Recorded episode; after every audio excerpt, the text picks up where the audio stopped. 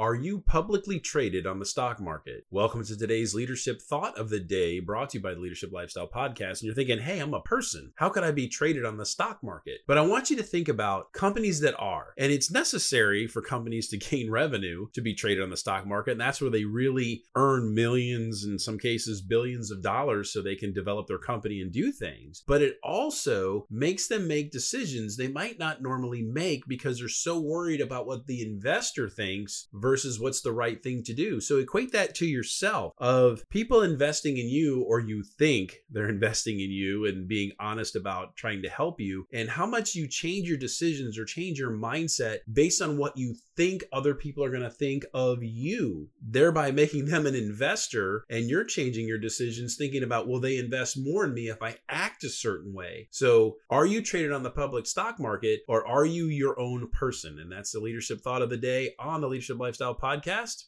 Grow yourself just a little bit more.